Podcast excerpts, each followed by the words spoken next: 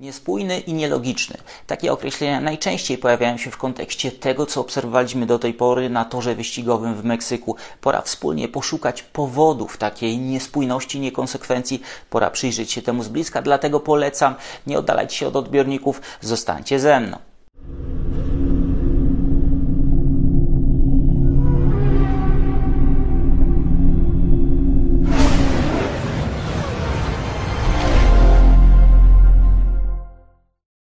Niedziela, 29 października, Daniel Biały, Echa Padoku. Weekend wyścigowy w Meksyku to jak na razie jedna wielka huśtawka, jeden wielki roller coaster i tak na przykład pierwsza linia dla Ferrari zupełnie z niczego, czy też Norris, który najszybszy w piątkowych symulacjach wyścigu nie jest w stanie wyjść z Q1, ale także Alex Albon, który krzyczy do swojego inżyniera, opony zniknęły, to nie jest ten samochód, który mieliśmy jeszcze wczoraj. To najlepiej pokazuje, czy to są nieliczne przykłady tych niespójności i braku logiki w wydarzeniach na torze w Meksyku. Jeżeli jednak wejdziemy nieco głębiej w charakterystykę tego obiektu, ale również wsłuchamy się mocno w wypowiedzi kierowców i inżynierów, to pokazuje tam się jeden wspólny element, jeden wspólny mianownik tych wszystkich wydarzeń. Wysokość toru nad poziomem morza to wpływa na wiele innych aspektów budowania tempa samochodu, ale również zmiany tego tempa, zmiany balansu samego samochodu w trakcie rywalizacji. I tutaj nie chodzi głównie o wpływ rzadkiego powietrza na wydajność jednostek napędowych, chłodzenia układu napędowego czy chłodzenia układów hamowania. Chodzi o wąskie okno temperaturowe, które bardzo mocno przekłada się na przyczepność opon Pirelli. Rzadkie powietrze to niski docisk. Zespoły przywiążą zwykle do Meksyku najcięższe pakiety pod kątem ilości docisku, a kierowcy mówią, że jest jak na mądzy. Trzeba bardzo ostrożnie stawiać każdy krok, bardzo delikatnie operować kierownicą, żeby nie doprowadzić do zerwania tej przyczepności, ale też, żeby nie doprowadzić do nagłego wzrostu temperatur opon, szczególnie tej zewnętrznej warstwy, warstwy bieżnika bo jeżeli osiągniemy dobrą temperaturę wewnątrz, to jak najbardziej na plus. Po tym krótkim wstępie pora przyjrzeć się danym, które podpierają nieco te moje sugestie, że to właśnie opony i ten docisk, który się zmienia, mocno wpływa na wydajność i powoduje nam tą huśtawkę, którą do tej pory widzieliśmy. To, na co kierowcy najczęściej zwracali uwagę w trakcie tego weekendu wyścigowego, to różnica w zachowaniu samochodów pomiędzy poszczególnymi sesjami, a nawet zmiana balansu w trakcie tej sesji. Najbardziej widoczne było to w trakcie kwalifikacji. Tam pojawiły się duże anomalie. W Q2 nagle Mercedes zaskoczył wszystkich tempem, w Q3 zaskoczyło Ferrari. I zobaczcie, przeanalizowałem sobie to wszystko bardzo dokładnie i przełożyłem na taki wykres, na którym widzicie różnicę między Q1 a Q2, to jest kolor niebieski i Q2 i Q3 kolor pomarańczowy. I tutaj dwie rzeczy zwracają uwagę. Przede wszystkim Mercedes i to, co wydarzyło się pomiędzy Q1 a Q2. Zobaczcie, obaj kierowcy byli w stanie urwać z tego czasu ponad sekundę, ale później, już w Q3, Lewis Hamilton był w stanie odciąć tylko jedną dziesiątą sekundy. Russell pogorszył swój wynik w trakcie Q3, nie był w stanie nawet utrzymać tego tempa z Q2. Z kolei zobaczcie na Ferrari. Całkiem niezły postęp między Q1 a Q2, ale to, co wydarzyło się w Q3, było zaskoczeniem. Tym Ferrari zaskoczyło nie tylko siebie, nie tylko nas, ale również rywali. Zaskoczyło Maxa Verstappena. Carlos Sainz 1,1 sekundy różnicy urwanego tempa w stosunku do Q2 to nie są anomalie, które wynikają nam z dyspozycji kierowców. Tutaj ewidentnie widzimy różnicę pomiędzy pakietami, które poszczególni kierowcy mają do dyspozycji pomiędzy samochodami zespołowymi. To wszystko jest trafienie w to bardzo wąskie, bardzo ciasne okno temperaturowe Pirelli, opon Pirelli. Mówił o tym Sergio Perez. Na tym torze, gdzie różnice e, są nieduże, gdzie 2-3 stopnie różnicy temperatury toru potrafi przełożyć się na to okno pracy.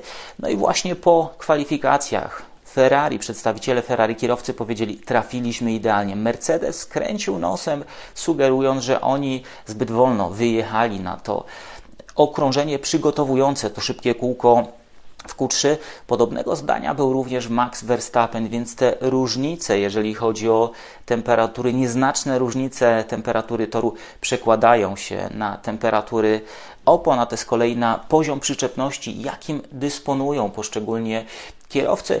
No i tutaj wybrałem te dwa skrajne przypadki. Zobaczcie, George Russell Q1 i Q2 i ta różnica tempa. Niesamowicie duża różnica tempa. Czasami jest tak, że kierowca wypracuje to sobie w którymś z sektorów, odpuści w pierwszym, wykorzysta to, lepiej poskłada w trzecim. Tutaj widzimy postęp, jeżeli chodzi o różnicę tempa każdym z sektorów.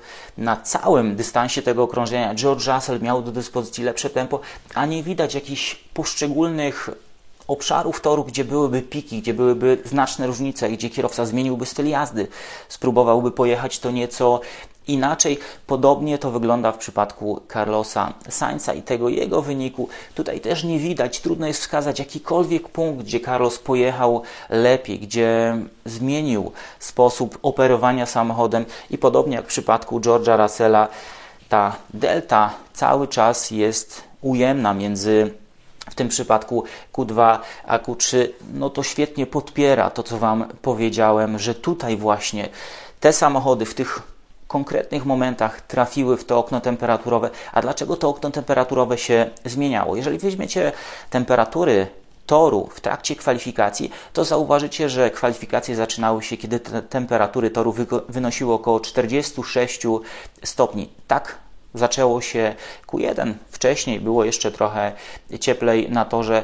Q3 kończyło się, kiedy temperatura toru była w okolicy 48 stopnia Celsjusza i to są te 2-3 stopnie różnicy, o których mówił Sergio Perez. To dlatego Alex Albon krzyczał: Opon praktycznie nie ma. To nie jest ten samochód, z którym zaczęliśmy ściganie. To nie jest ten samochód, e, który znam z tego weekendu wyścigowego. No i zobaczcie teraz, jak to wszystko przekłada się, czy jaki to wszystko może mieć wpływ na dyspozycję kierowców w trakcie wyścigu. Wróciłem do piątku i do danych z tych piątkowych długich przejazdów, żeby zobaczyć szczególnie jak wyglądało tempo Daniela Ricardo. Te pozycje startowe są, tak jak powiedziałem, no, pewnym zaskoczeniem, szczególnie Ferrari w czołówce, no, ale tutaj widzimy, że to tempo obu kierowców Ferrari na tej pośredniej mieszance nie było zbyt dobre. Oni obawiają się mimo wszystko tej dużej degradacji, być może uślizgów, które będą budowały temperaturę tych opon, a to będzie efekt kuli śniegowej. Oni będą coraz trudniej mieli za kółkiem, żeby opanować przy tej niskiej przyczepności swoje samochody. Żałować tego odpadnięcia w Q1 może Lando Norris, bo on w piątek pokazał się z chyba najlepszej strony, jeżeli chodzi o tempo wyścigowe. Bardzo dobre tempo Maxa Verstappena.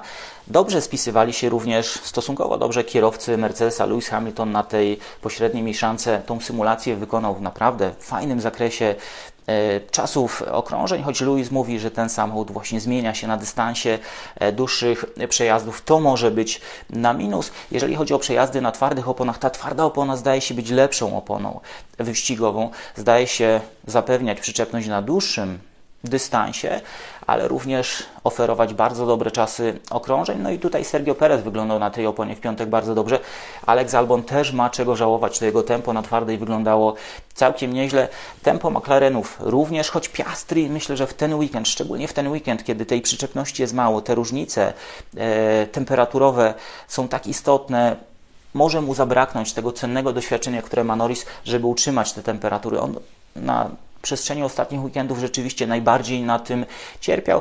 No i Daniel Ricardo 1,23 i 9 to gdzieś go stawia na podobnym poziomie z kierowcami Ferrari, oczywiście inna mieszanka opon, ale Daniel Ricardo zdaje się nie być bez szans na tym dłuższym dystansie. Co ciekawe, Daniel Ricardo powiedział, że on już w Austin wiedział, co trzeba zmienić w tym samochodzie, żeby czuł się w nim lepiej, żeby ten samochód stał się bardziej uniwersalny, żeby ten samochód dawał mu pewność za kółkiem, ale ten weekend sprinterski nie pozwolił na wprowadzenie wszystkich zmian w ustawieniach i właśnie tutaj te zmiany zostały wprowadzone i to widać. Pomagał również Tsunoda, który wziął dużą ilość e, elementów jednostki napędowej, wziął na siebie karę, stąd dawał cień aerodynamiczny Danielowi w Q1 i w Q2, ale w Q3 Ricardo ten wynik zrobił sam, bez żadnej pomocy ze strony Tsunody, więc to wszystko bardzo dobrze wróży, jeżeli chodzi o Daniela Ricardo.